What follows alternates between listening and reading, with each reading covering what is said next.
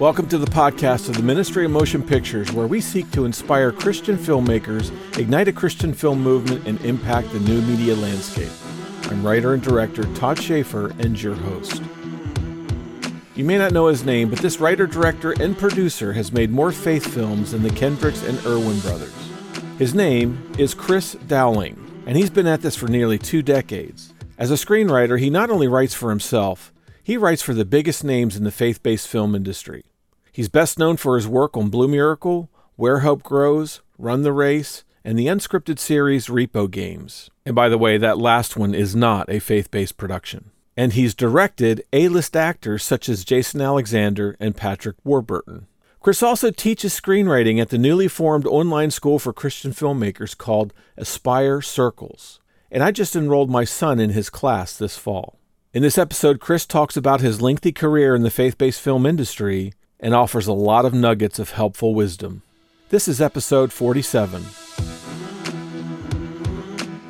Well, Chris, it's a pleasure to have you on the podcast today. Thanks for, for joining us. Thanks for having me, buddy. You have quite an extensive background in uh, Christian or inspirational filmmaking, you started with a feature film called Rock Slyde, which was sort of a film noir uh, spoof uh, with uh, Patrick Warburton and Jason Alexander, and that was your feature debut. That was a, a, a wild cast to come together on a little hundred thousand dollar movie. I was very uh, very fortunate. It's uh yeah, it was a crazy crazy cast that went everywhere from you know we had Warburton, Alexander, we had um, Brian Bosworth was in there, um, even Jerry Cantrell from Alice in Chains. Tom Bergeron, the host of Dancing with the Stars. Um, Elaine Hendrix, Andy Dick played the bad guy. I mean, it was like, I, honestly, that was a funny one because it was my first movie, and I was like just kind of thrown in with like all these working actors, you know, and and it just it was really cool, man. It was definitely a trial by fire, but um, it was it was an awesome first experience. Yeah, I can't wait to talk to you about that. Um, then you went to Repo Games doing a reality TV sh- series that you created and produced. Then you jumped into back into Christian filmmaking with Where Hope Grows, and you had a lead, David DeSanctis, who has Down syndrome. You did Asperger's Are Us, a documentary. You produced that. And then you went on to Priceless with the Smallbone Brothers. Uh, Run the Race, you wrote and directed, uh, which was co-produced with Tim Tebow. Then you went to The Man from Nowhere, which was directed by Matt Green at uh, the Masters University. Most recently, you uh, you wrote Blue Miracle, directed by Julio Quintana. At, with it was acted by Dennis Quaid, and uh, you're in post production with a film called Roll with It, um, which uh, Michael W. Smith, I hear, is is in. He plays a redneck trucker singing Freebird, so totally typecast. Totally typecast. I, I, I can't wait to see him singing Freebird. That'll be funny. So you've got quite a an extensive uh, amount of experience in the Christian film genre. So you're you're sort of an expert. And like you said, you're you're a grandfather, a salty old grandpa in this now, right? Uh, yeah, yeah. I'm a, a jaded, seasoned veteran, if you will.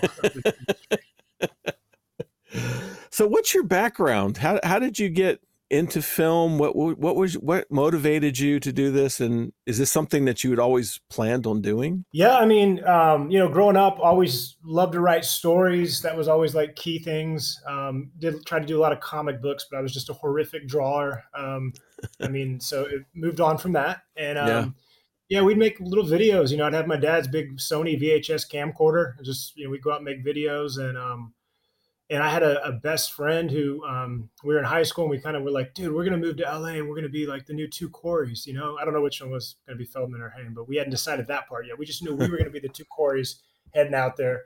So he moved out there, and um, dude, he started crushing it to this day. He's you know just still cranking along, and um, and then so I, I kind of followed him out, and um, and I knew I wanted to do screenwriting, so I came out there with some spec scripts. Um, but again, at that point in time, it was like you didn't um, email scripts around. I like I had to go print them. I had to get them yeah. bound. I had to, and then you had to find a some way to get them in the hands of people. That was the hard part. Yeah. Um, and you know, so as a, as a 18 year old kid coming out there, you know, we it was rough. I mean, to say the least, at the beginning. Um, and it's still rough. Anyone trying to break into this industry as a writer, I'm telling you, it's not an easy thing. No, it's not. Uh, but fortunately, as I was out there, um, I mean, there was people that uh, I got to know, and, and we had a good group of people that we were around, and people were reading my stuff and thought I was good, or at least good enough. And um, you know, eventually, eventually, if you stick with it, um, I mean, now it's 20 plus years for me, but like you know, st- it starts to happen, and it's there's projects obviously like I'd written, and you know, nobody wanted to touch because I had no credits behind me, I hadn't done anything, and then all of a sudden, you know, I get a couple credits underneath me, a couple successes, and then I send the same project back and be like, "Oh, we love this." And it's like, huh. "Dude, you already read this, and it's uh, yeah. hey, you didn't like it the last time, yeah." But so you know, that's how the industry is, right? It's the crazy yeah. chicken or the egg thing. Like you have to be successful for them to want to do your projects. Yes. How do you get a project, you know, up, up and running if you know no one's there to support it? Yeah, no, that is a challenge. That is a challenge. So you uh, studied uh, radio, TV, and film at University of Texas. Yes, and I'm a Longhorn. You're Longhorn, and then you moved to LA, and you got your your start not in directing or writing. You started as as an actor. Yeah, I mean, like when in Rome, right? I mean, if I was going to LA, I mean, I might as well get some headshots. And um, and I always like acting, and and it's something maybe one day I'd like to try and do again. And I had a little success with it. Like I got on a soap, and I was Chaz the party guy on uh on Days of Our Lives. Had a little 19, 20 episode run. Um, and um, but you know, I came off that and it was like I just I'll be honest, man, I didn't like the audition process and yeah, I just would rather I'd rather stay at home and start writing stuff instead of like, you know, driving in LA it could be, you know, one audition could take your whole day because it takes you two hours to get anywhere. And then you go sit there and wait for an hour. And it's like, you know, so I, I was I was uh, coming off of um doing the soap and then yeah and then i just said you know what? I'm, I'm gonna I call my manager and said i think i'm just gonna start trying to write. It was pretty funny though because i sent my manager a script and he was like well he's like i don't want to read it. I don't like reading my actor stuff because i don't like telling him it's not good. He's like so i usually tell him don't send it to me. I was like ah please. So he reads it and he calls me he goes i'm not gonna lie. You may be a better writer than you are an actor. I, was like, oh, I don't know if that's good or bad to hear from your manager. But um but anyways uh so um, so I kind of moved full force into, you know, pursuing um, pursuing the, the, the the writing and directing thing. So that's great. Um, we did a short film, uh, me and my um, one of my best friends out there, Jensen Ackles, and um, put it together. Won some awards, and then um, that you know, it's like everything's a small uh, stepping stone, right? Like it was yeah. like the short film, and then as we were talking about Rock Slyde, like then it was like I had some other buddies who were like new producers, and they said, "Hey, do you have a movie we could shoot for a hundred thousand dollars?" And we were like, all right, well, what if you know each of us went and could get twenty five thousand each, and there was four of us, so we could pool this money together. And so we did that, and like, and it was like, okay, cool. We did Rock Slyde, and through a connection, we gave it to Patrick Warburton, and crazy enough, he loved it and said he would do it, which was mind blowing. Um, wow. I'm so grateful for him. He's such a great guy, but I'm still grateful for the you know to this day. Um, and um, and then he started, and then all of a sudden, all these other cast members started coming on. He started making phone calls, and my other buddy John Walk started making phone calls, and it was like, hey, uh, Tom Bergeron said he wants to do this, and uh, you know Andy Dick says he wants to be the bad guy, and Rena Sofer, and it, so it's crazy. Um, it was it really was mind blowing. Um, that is, you know, yeah. And so we got that one done, and look, that one's hit or miss. Um, there's people that love it, love it, love it, and there's people that hate it, hate it, hate it, and I understand both of them. And um, and you know, and then, and then so everything was a stepping stone. So then I, you know, and then the next thing was I think Where Hope Grows, maybe. God, was it Where Hope Grows? I think it was Where Repo Games. You did Repo Games.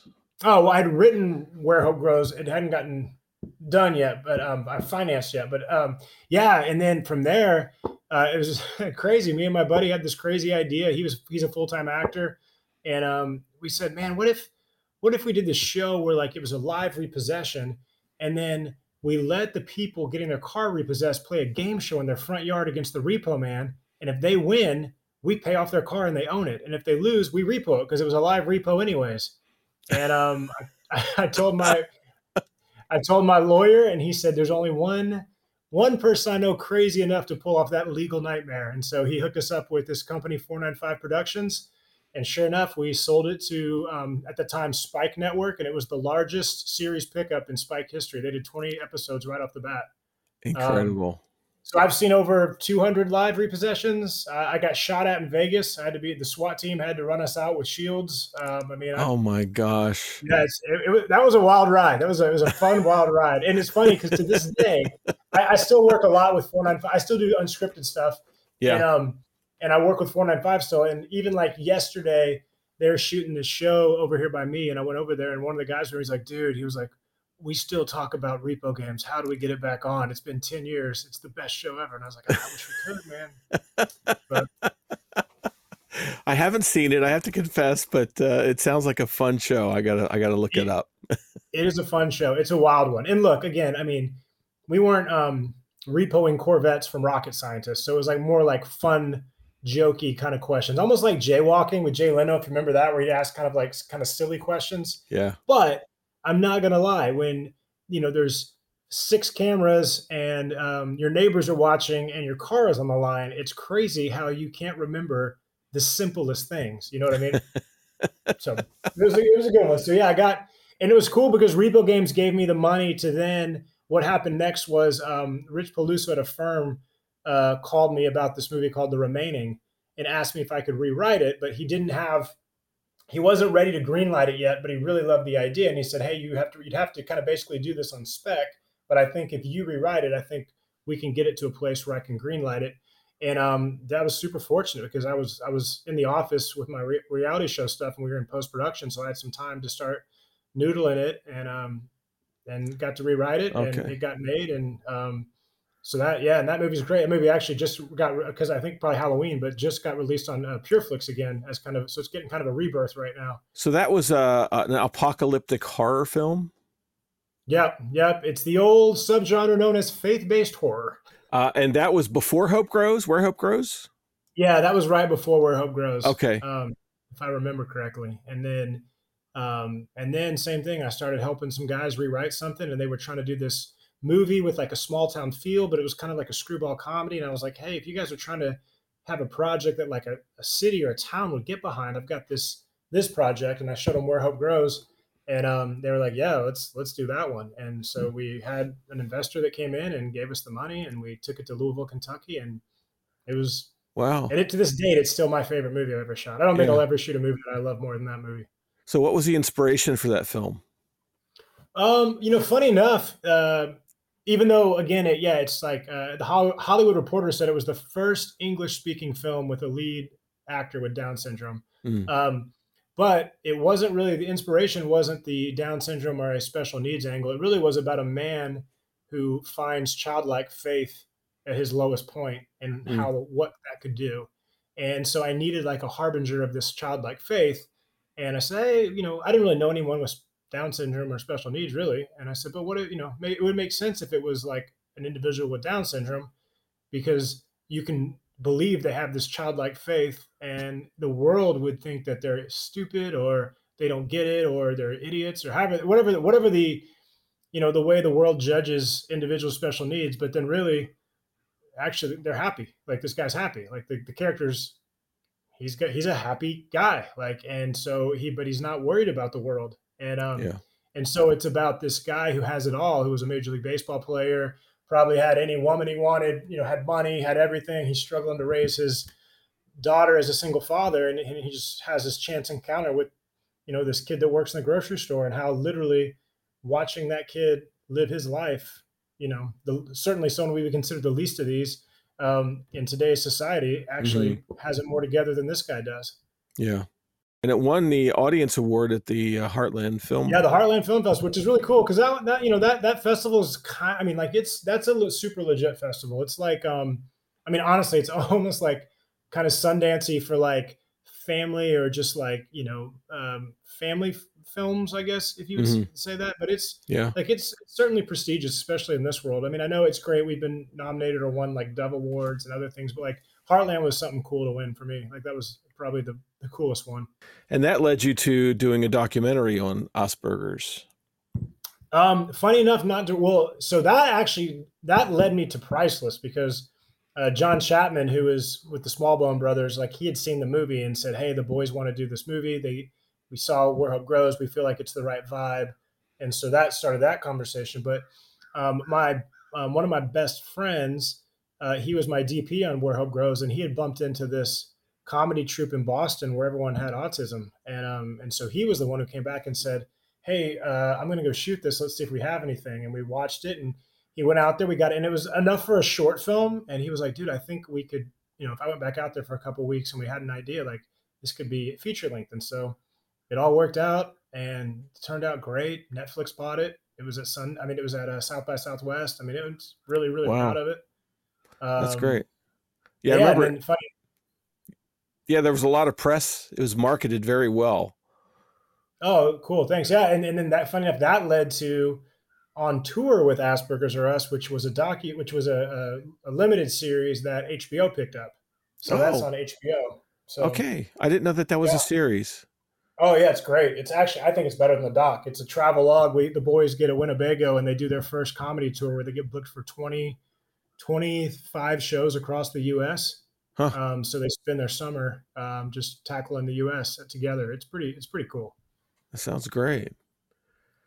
So Priceless came out, and then uh, then you got Run the Race. Now was that another one of your your pet projects? That was something that you were really your one of your that babies? was my buddy Darren Moorman, who was producing it, calling me and go, "Hey man, do you want to get in the Tim Tebow business?" And I said, "Yes, I do." um, so, uh, so he sent me over uh, the script and said, "Hey, this needs a rewrite," and you know we think you're the right guy. And then um, the rewrite led to them talking to a bunch of directors, but then you know um, obviously my name was in the hat, and my name is the one that got pulled. So.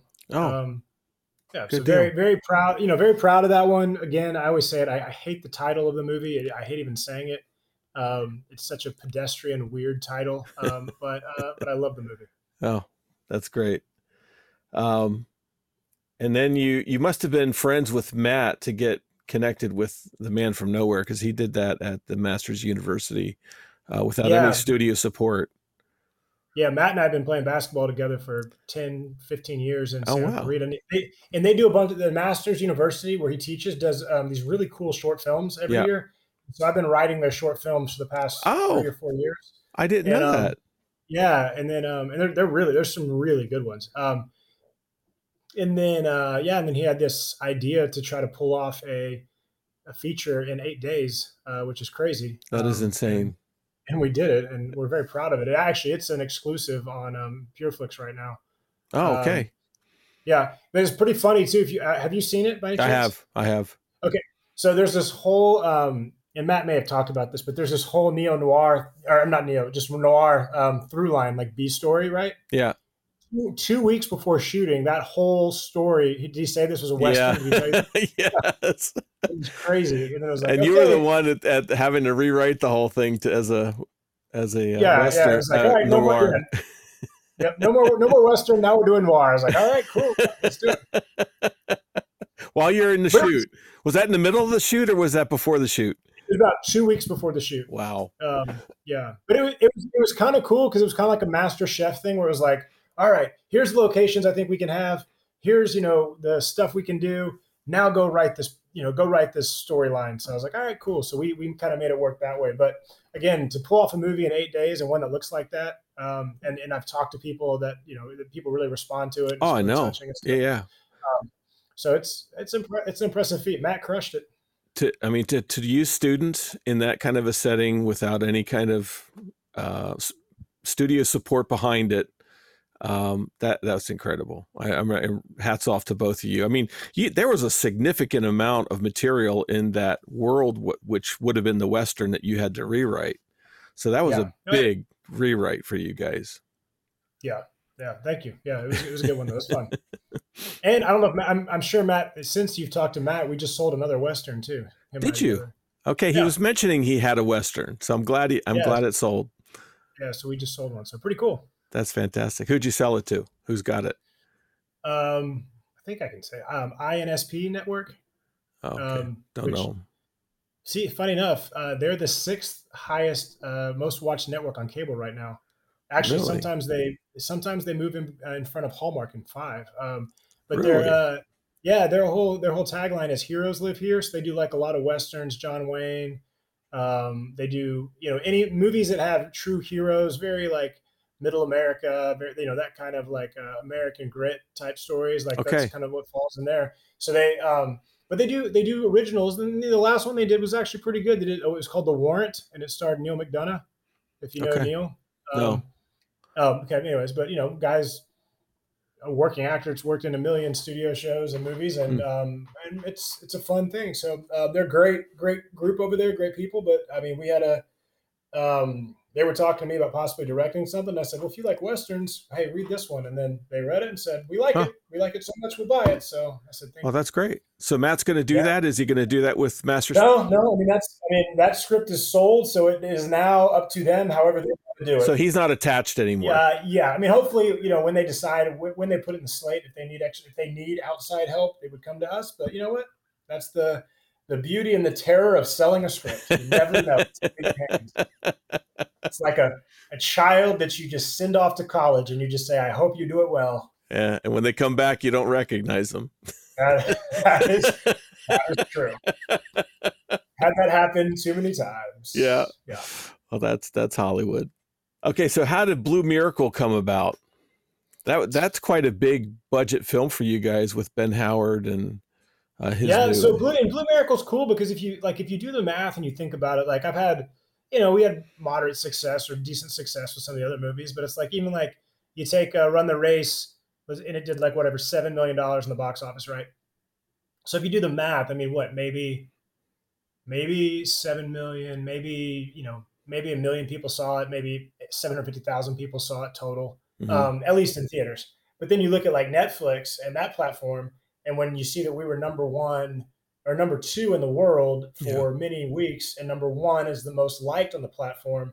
And you do the math, like honestly, there's probably 130 million people that have seen that movie so far, if not more, at this time. Yeah. So it's like that's pretty cool. Like obviously, the upside of of any of that that you know is gone. Like you just it's just a purchase price, but like right. But the fact that so many eyeballs, like it was cool. I taught a class last night and um, everyone had seen them, that movie. You know what I mean? I've never yeah. been in a class so far where everyone's like, "Oh, we've seen one of your movies," but last night everyone had seen Blue Mary. Yeah, um, that's incredible. So that's cool. It's a cool calling card, and um, and that was one that came to me where, uh, God, who was it? Maybe it was Darren again. It was Darren again. Um, they had a they had this IP, this great story of of um, you know the the Casa Hogar and Omar's life, and said, hey, uh, they actually had a book um, a book proposal, and they said, read this book proposal, and you know see what you think about what, how this could be a feature. And so I pitched them on something, and just took off and started writing. And those are always funny journeys too, because like we had other networks or other studios that were looking at totally financing it even before Ben. Um, and um, it's it's one of those things where it's like they read the first draft and they hated the first draft, which was interesting. So we took mm. it hmm. back, did a second draft. They liked the second draft a lot, but still had some notes. But then at that time, we floated it to some other people, and the other people were like, "No, we like it as it is." And so it moved on, and then obviously it was a success. So Hmm. Um, but you know, it's it's it's it's funny when you you know it's it's a funny it's a funny dance when you have a script that you're trying to sell yeah. in the market and just you know how people perceive it or what they want to do with it, and you never know. Was that one of Ben Howard's first uh, Third Coast Entertainment projects? That might actually be his first one. Um, that actually uh, went into well, not went into production, but definitely aired because Ben Ben and I have roll with it with Chonda Pierce. Yeah, that was you know that is um, we have, and, and, we're just working on our distribution right now because it was going to be theatrically released um, potentially last October, but obviously mm. that all fell apart. So we're trying to figure that out. But that was I think those two are Ben's first two Third Coast um, productions. Oh, um, okay. So good. Yeah, he's a nice guy. They both turned out. They both turned out great. I'm super proud of both of them. So yeah, yeah, I'm glad he got that going. Now tell us about Roll With It. Yeah, so roll with it. Um, look, man, it's not a War and Peace. We're not uh, redefining a genre or anything. Uh, it is about Chonda plays a um, a waitress at the Biscuit Barrel, which is our version of Cracker Barrel, since we couldn't afford to buy them off and pay for their all their copyright stuff. Um, so, anyways, small town, uh, which was awesome because we actually shot in Ashland City, which is where Chonda lives, and it's it was great. Um, and basically, she finds out her house, there's a tax lien against her house. She's a, a, widow. I mean, it really leans into actually a lot of Chonda's life. I mean, she is a widow, um, and actually her and her um, late husband had the idea for this kind of project. Um, so it's it's kind of a legacy to them together. Um, and it's yeah, she's raising a son by herself, and she gets this tax lien that she never knew her husband was never paying the taxes on the house. And she's had she struggled to sing. Um, to, to you know, she used to sing. They used to do karaoke together and sing mm-hmm. and stuff. But since he's gone, they were always a duo. She hasn't done it again. And of course, it just so happens that the Cheatham County Fair karaoke competition is coming to town, and um, she ends up trying to win that to get the money back to save her house. Um, but it is super inspirational. It's pretty broad, which I love. It's definitely not like a, a faith film on the nose, which it's not even a faith film really. Um, I mean, there's definitely strokes of faith in it for sure, and you can't get away from right. you know the idea that there's people like Michael W. Smith and Chonda and uh, Heather Land is in it. Um, even Elizabeth, Elizabeth, Hasselbeck shows up and sings a, oh. an REO Speedwagon song. Um, but um, but it's um, what I love about it is it kind of has that '80s feel, and I'm mm. like I'm just a super '80s freak where it's like you don't have to overthink the movie. You just got to fall in love with the character and go on the ride. And um, it turned it turned out great. We've we've tested it with audiences. It's it's it's a hit. Um, we just now need to figure out where it lives. Um, but there's great music in it. Huey Lewis and the News, um, Katrina and the Waves, Wang Chung. I mean, it's called Roll with It, so it opens with Steve Winwood's Roll with It. Um, Freebird, which like I told you, um, spoiler alert, is uh, Michael W. Smith is yeah. a redneck singing in the bar. uh, you know, um, Shake Your Groove thing. So it's like all this great music, and I just I love music so much. Mm-hmm. So it was that was really fun. I mean, I, I had a blast picking the songs. Um, there's an epic, epic uh, performance of "Built This City," um, the Starship song. So right. it's it's fun. It's really really fun. Um, we just need to get it out there. I can't wait. Yeah, and no idea when that's going to happen. We are in talks right now, so hopefully, I literally I literally was told we should have an idea in the next two weeks. So okay, all right. So yeah. maybe maybe sometime next year my guess is it would be uh, sometime first quarter next year. Okay, that's quick. That's pretty quick. Yeah, I mean it's, um, but I think we're, I mean we're, you know, we're chomping at the bit, ready to get it out there. We just need to find the right partner that um, is as chomping as we are. So. Yeah, that's good. That's good. I hope that works out. Thank you. Yeah, yeah, it's been, um, yeah, it's a good one. So you've written about nine features and you've directed four. So do you have a preference between writing and directing, or is that just something that happens out of necessity? Um, you know, I mean, right now, preferentially, I like to write because I can do it from the house, and I got two little kiddos that I don't like. Okay, that's good. I don't like leaving, so if, you know, as of right now, I'd rather write if I had to choose. Mm-hmm. Um, I, I, really don't want to direct. Um, like a movie a year just to stay relevant. You know what I mean? Like to keep keep it going. Um, mm-hmm. I don't want to just have these long layovers. I just optioned a script called The Miracle Girl that I'm really excited about. That um, we hopefully will get into production within the next I don't know, end of this year, into the beginning mm-hmm. of next year. Um, but that that was just last two weeks, so I'm, I'm slated to direct that. Um, there's a little Jimmy Dickens biopic that I wrote that um, I'm slated to direct. Uh, there's a musical that I'm doing with um, Alan Powell and Steve Barnett at Monarch Media that I'm slated to direct. So there's a lot of directing things I'm slated to direct, and those scripts are turned in. It's just now a matter of getting those things fully financed and on you know a shoot schedule. So wow, how are you yeah. so prolific? It seems like you got stuff just flowing out of you. Um, I do. I, honestly, it's, that's funny. Um, I will say I, I write really fast. Yeah. Um, I just for whatever reason it's just I don't know if it's my gift or it's just it, so like um, and, and, I'm at the point now where I have a lot of people like that are kind of coming to me, but I can turn things around really fast. Um, mm. So and I also don't have like I'm not stuck in one genre. I mean, as you've seen, like I, yeah. Know, I've done sports dramas, I've done horror films, comedies. Um, you know, I've got characters that are all Latino except for Dennis Quaid, as in you know Blue Miracle. I've got scripts I've written where there's a lot of African American characters. I've got you know two scripts right now that are being shot that are both you know strong female leads. The Miracle Girl that I was talking about is a, I mean it's it is a vehicle for a strong female lead. So, um, I don't know. I just I, I don't know. I, I if it, I just I crank like if it's if it's something that I, I get I got a vision for, I'm just going to sit down and crank it out. Mm-hmm. even if it's not the great, here's the beauty of having success, right? Like, even if it's not like perfect or the best, whereas like earlier before I'd have to have it like top, top notch shape to get around because mm-hmm. I mean, it was literally the calling card. You know, now I've got people that if I can just get them the script and they, and I go, Hey, here's the script. Now, if you like it, let's work on this together. Now they they'll take that chance. So it's, I think it's easier. Like the pressure's off in some ways. Okay. I see. Yeah, yeah. Where I where I can just kind of crank through it and be like, okay, here it is. We're gonna make this a lot better, but like here's the you know here's the script. True, true. Um, so on your first scripts, you got to do like twenty drafts, but on your current stuff, it's it's just a few drafts to yeah. get you. Yeah, that's that's that's yeah, that's the way this weird. huh. Interesting. So, how long does it generally take you to to write a script from start to finish? Do you have a, like an um, average? Um, you know, it's it so depends on like like a, a, movie like Priceless, the first draft took a week.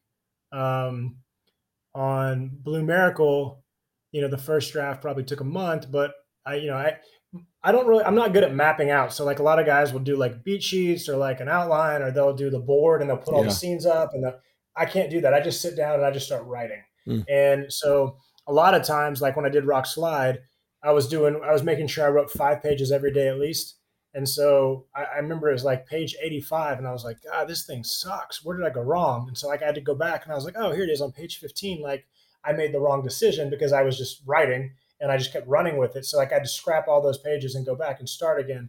So like that could that would take longer. But I mean, you know, typically in these deals, you're given like three months to do the first draft. But I, yeah. I would say almost always I have some version of the first draft within an easy month for sure. Wow. That's pretty um, good. That is really good. I, I find myself in that position all the time. If I if I just go ahead and write, I end up somewhere where there are some surprises, but there's also some bad things that make me have to go back and restructure and do all that hard work to get it up to get it back up. Yeah, so. well, and I think it's also like the more you do it, the more things land naturally. Because like again, like I'm not going, okay, what's my first act break? What's my second act break? But then yeah. I'm always it's always interesting. Then when I like I'll get through it and I'll go back and I'll go, oh look, my my first act break naturally fell like right where it probably should fall. You know mm-hmm. what I mm-hmm. mean? Like, but it's yeah. just yeah, I've been doing it for twenty something right. years. I'm so it, it you know it's very different than trying to map it out for the first time or yeah. second time or whatever. No, for sure. That's great. Um, what do you find to be challenges in uh, working in Christian film? Are there any challenges that you you see? Oh my gosh, yes, there are. Todd, there are huge challenges um, I don't know. Well, I mean, like, there's there's challenges that are like where it's like, uh, like people like uh, marketers or producers or financiers or whoever it is, like obviously super limiting into a lot of times what you can do and say, mm. which is super frustrating. Where it can be down to like in run the race, I had people tell me that like there's jump cuts of cheerleaders doing flip flops as like the football team runs out and they're kind of flanking them and doing flip flops like 99% of the cheerleaders in America probably do when when the team runs out. Mm. And it's jump cuts too. And, and you know, and I get the note, well, we can see the bloomers um, quit very briefly in one scene. It's like, dude, if you're looking for the bloomers and jump shots while the whole football team's running out, like, I, I mean, I, so you yeah. get those weird notes, right? Where it's yeah. like, like why? Or like, you know, a lot of notes where it's like, faith has to equal family friendly. And it's like, no, can't we show right. real things and do real things? It doesn't have to be gratuitous. Like, I don't want to do gratuitous things, but like, right. certainly um, there's people that are dealing with bigger issues than, you know, whatever little small way we want to paint it. And, and I think there's, you know, obviously there's different people in this industry that are making things for different, like the Kendrick brothers make for a certain audience. And, and I mm-hmm. love those guys. They're awesome. Um, and you know, like uh, the Erwin brothers, they have their kind of take, and then I think I, I, I, tend to feel like mine has a little more indie kind of vibe to it, which mm-hmm. is kind of where I where I live it, where I like and enjoy the films I watch. Anyways, um, I always find it funny too because it's like people are like, oh, well, you know, if I write a movie that's got to cut like the movie we have now, like there's just plenty of cuss words in it. You know what I mean? Um, yeah. It's just it's the way it works. Um, it's not a faith based film, but um, but the film's beautiful and it's a great story of a daughter and a, uh, father coming back together and, and figuring out each other. Um, but you know, um, I, I, mean, I, am already even thinking about going. Oh my gosh, are, are some of my faith fans going to just completely be upset because I've done this beautiful movie that you know is you know got this and Yeah, yeah. They, they probably will. Um, yeah, that's true. But you know, so it's like I so I hate that I'm hyper aware of that type stuff. Yeah. Um, but it's part of it, uh, and you know, I think our I think our our faith audience is strange, like um,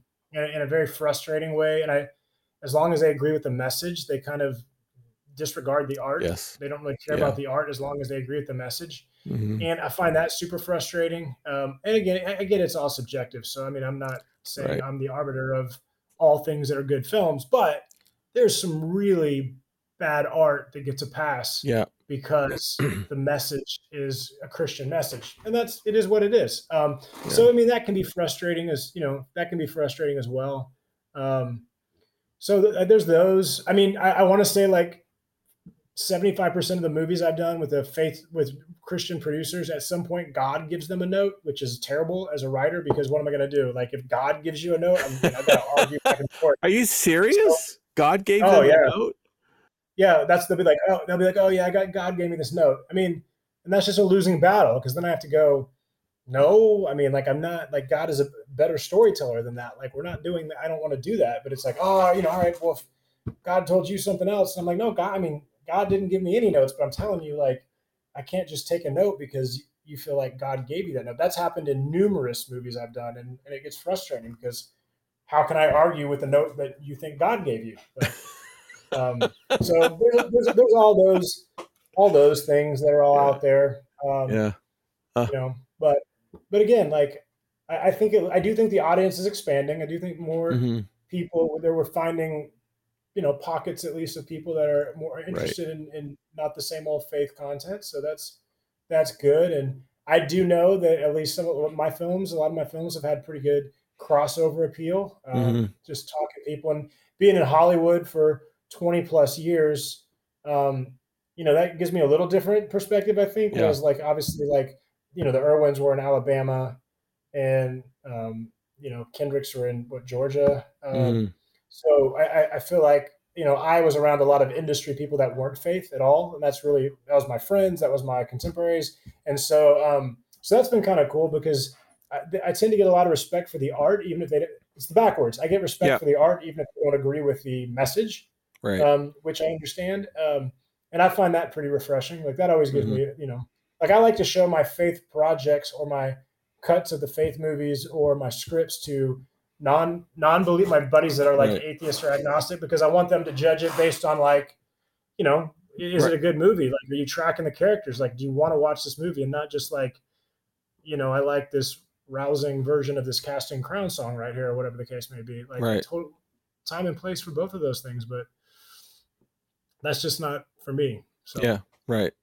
So the crossover is hard, but it is really amazing when it does happen because it's so rare when something is able to do yeah, that. it really it really is a no man's land, and, that, and that's the thing that I'm always teaching, or you know, younger filmmakers and stuff. They'll be like, "Oh, I mean, it's always the same pitch," and I get it because we all want to do it. Like this movie reaches across the aisle, and this is this, and it's like I'll read, I'll be like, "Man, I got to let you know, like you're actually in a no man's land right now. Like it's not." Yeah. faithy enough to to be a faith. You've got certain things that are like you can't yeah. say this in a faith movie, but it's also got too much faith where like no one is going to pick it up in right. the you know secular crowd because that's also what people don't understand. I think um, um, is you know you're not when you're trying to sell a script or whatever. It's not the audience. You're not like going, hey, um, there's an audience for this. Like there very well might be an audience for this, but you've got to sell the gatekeeper at Netflix or the right. producer. Like you've got that that's got to be sold to them. So if they don't agree with it, or they don't like you, or they don't like it, mm-hmm. that audience will never have a chance to see it. There very that's well right. might be an audience for it, but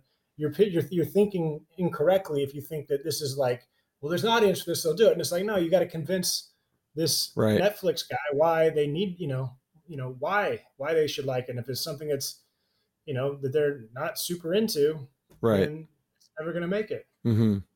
I wonder if the the ambiguity that in in an attempt to make that crossover, I wonder if we maybe shoot ourselves in the foot by by doing that too much. You know, if you empty too much, then the audience knows it, whether they're faith based or not. They know you're not really being true to the, the theology or the beliefs of Christianity. If we just had more theology and, and didn't worry about trying to coddle them or separate them from the, the truths that we believe if they would respect it more. Uh, I think I, I think you're right. I think if it's authentic, I think it's yep. but then you have to, I think the issue is, and this is where I think we fall short with faith-based films, is then you have to create authentic characters for yep. that to come from. And yes. so if the characters are just a bunch of shills that are just waiting to pay off some sermon, yes. then then it doesn't feel authentic. And I think that's the biggest issue. Like yeah. it feels like the movie is just the sermon and it just got rat and everything else. It was almost like reverse engineered, right? Like right. here's the sermon, and now we got to find characters to do it. But if your character, if that's organically coming from your character, then mm-hmm. you know, I, I think then the audience does buy it. The same way, by the way, that if I was watching a movie about, you know, uh, a Muslim family or you know right. and, and, I if I'm watching it like if it doesn't feel like propaganda and I'm just watching this you know these this family and their life journey or something like I'm interested like I want to watch it like I want to be a part of it like um and so that you know I think it's the same way like you can have people but it, they, you're right authenticity is key especially yeah. especially in this generation in this age right now mm-hmm. that's true I mean, I read Dostoevsky and I just think, wow, you know, this guy really put a lot of theology and a lot of thought in his theology, and that's the content, you know, that's driving some of the the chapters and story movements. And you know, it's regarded worldwide as as masterpiece, and uh, you know, yeah, we could be, we should be able to do the same thing in Christian filmmaking. Yep, but again, it's it's just it's there's certain key components that a lot of times when these Christian uh, finance the financiers and stuff, they really feel like they really have to just nail it, like put you know, oh, oh you know, hammer on the head multiple times to make yeah. sure you're understanding. That can't be subtle, you know, it yeah. can't be layered. It's like it has to be like in your face, like you know, fall on the ground, sinner's prayer, and you know, and then everything goes right. So yeah, yeah, that's great. Um, but so I think did... even as Christians, like I was gonna say, our our that's that's what gets me is like our journeys are so messy. Like, you know, I mean, like, I mean, yeah. I think it doesn't even feel authentic to many Christians. It almost in a weird way.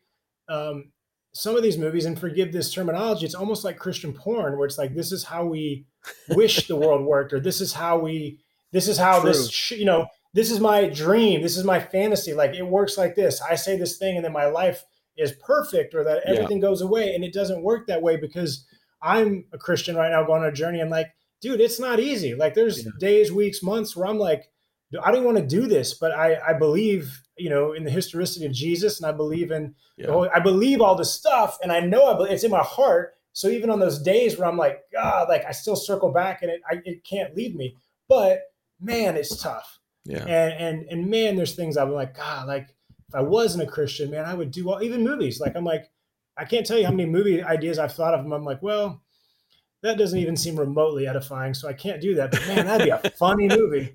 Um, so I so I think that's part of it too. Is like mm-hmm. even our for our Christian audience, it, it doesn't feel authentic um, to a lot of people. Yeah, that's true. So what inspires you? What keeps you going?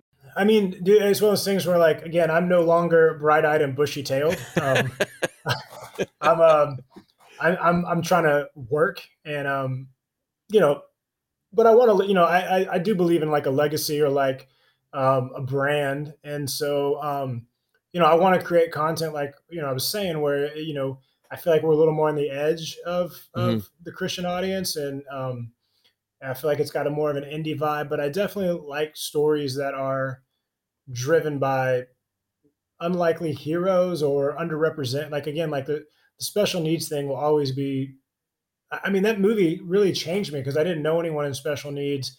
And now, you know, David DeSanctis, the lead actor, I talk to him every single day. And oh. I'm on boards of special needs communities and I volunteer at my church. You know, it's like it literally, re, you know, it was, maybe it's art imitating life, imitating art, or whatever the case may yeah, be. But it's like right.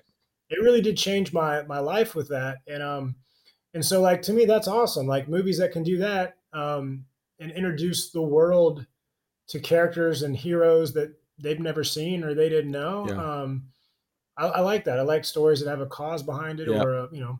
I agree. Um, but at the same time, I mean, I want to have fun too. Like I've got adventure, I've got action movies right now that mm-hmm. uh, we're pitching, and you know, like I've got a supernatural thriller that we're pitching. Like, you know, it's I, I just I want to make good stuff and I want to make stuff that affects people. But I also find it interesting too. It's like some of these films that we I have now that are broader or not faith, like I think it's awesome to get some people that are outside of the faith space to be like, hey, I like that movie. Who's the guy making that movie? Oh, cool. What are his other movies? And then go right. back and look. And those movies don't offend them because they're not, you know, um, just again a, a, sermon wrapped up in a movie. But like they're like, oh, cool. Like I found inspiration in this, or I have questions now, or I, mm-hmm. you know. Um, so yeah, I think uh, you know it, it is funny though. Every movie I write now, like I am just messing around and writing a, a, script on my own right now, just for fun, in between some stuff. But um, but of course, there's a character with Down syndrome. I've, I, I try to put a character with Down syndrome now in every script I'm doing. Um, so I got I got to find David more work. He's so good in the movie. I just love that guy. so you're now in, in, involved in teaching uh, through uh, a company. Why don't you tell me about this education? Yeah, so there's this really cool website that's cranked up called Aspire Circles like A S P I R E circles.com. And um, uh, good group. And um, they were just trying to find resources for people that um, want to make, you know, inspirational content and stuff, but maybe don't have access to industry people. Mm-hmm. Um, and so uh, they brought me in to do a course, uh, and it's super casual. I'm not good, like, I'm not a good masterclass guy. I'm not a good, I, I'm, I'm just like, conversational and, and yeah. telling war stories and, and, you know, what is it like in the trenches and how do you get your stuff done? And, um, and so um, basically, uh, yeah, there's classes that you sign up for, and I've got one that teaches about writing. I get into some directing too. It's um, I think it's 15 classes, and then there's uh, interactive Zoom calls um, once a month. Mm. My friend Chris Palaha, who is the star actually of Where Hope Grows, um, not the individual Down syndrome David DeSanctis, but the other guy who's been in a million things. Um, he's teaching acting. Uh, Chris Kimlin, who shoots all the Erwin Brothers stuff and shoots all my stuff. Uh, he's doing cinematography. Um, you know, there's uh, Adam Drake, who's the first AD for The Chosen and has done and is just an amazing guy. He's doing um, AD stuff. So it's like there's a wide group of stuff in there for anyone interested in you know filmmaking like how do i get started or what do i need to know or what are some tips like it's there and mm. it's interactive and they're building out communities and it's called circles because it's like you join these circles where you're now you know you've got a community that's all doing the same thing is it based on semesters or quarters or is it just whenever you start up it just uh, that is interesting because i think right now it's like some it's almost like semesters so like mm-hmm. you sign up now but I think there may be an archived element afterwards. Obviously, the Zoom calls would not be happening, but just right. like if you wanted to take the class later and just go over the class.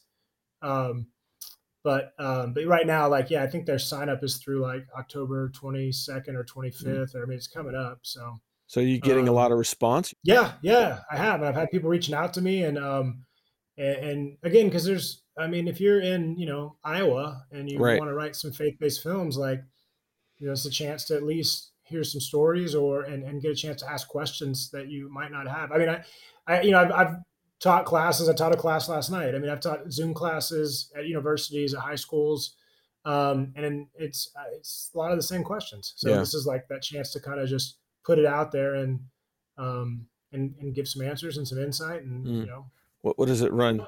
Uh, I think it's 125 bucks for the whole semester. Oh, not bad at all. That's a really yeah. good good price. Yeah, totally totally doable. And again, yeah. it's cool. Like if you you may get there on the circles and decide that you also want to check out cinematography or um, you know check out uh, producing or whatever. And so it's like you could do two of them, or you know, and, and again, you get access to people that are really doing it in the industry. That's it's, right. It's a cool little vibe. That's right. That's the kind of thing I encourage young animators or filmmakers or anybody in the arts. There's an academic component that's helpful, but they, they need to be supplementing it with a professional workshops or something so that they're getting both sides of the equation in their education.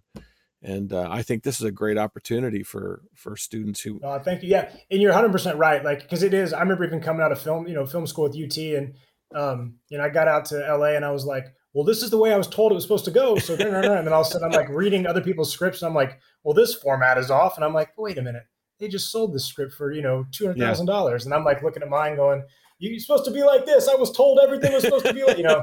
And, um, so yeah, definitely. I think I think and I think as part of it is just kind of hearing like hearing the war stories and like how you know how do you really how does it really work? I guess Yeah. is the question. Like Right. you said, there's the academics of how it's supposed to work Yeah. in theory, and then there's the reality. And, then- and, and I think so. We're talking more of the reality. Yeah got to get in the trenches, see what it's all about. And that's extremely helpful to be able to do that.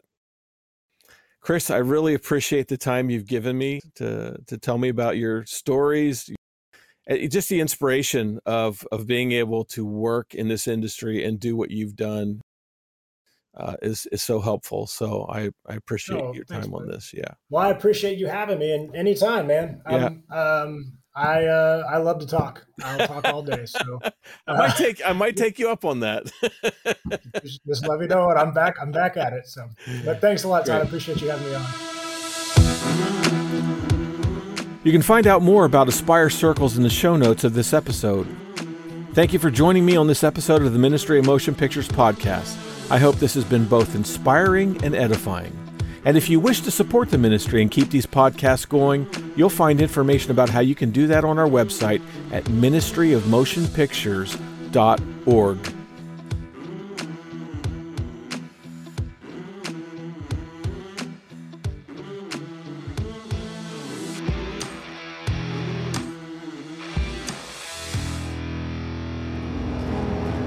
What we do in life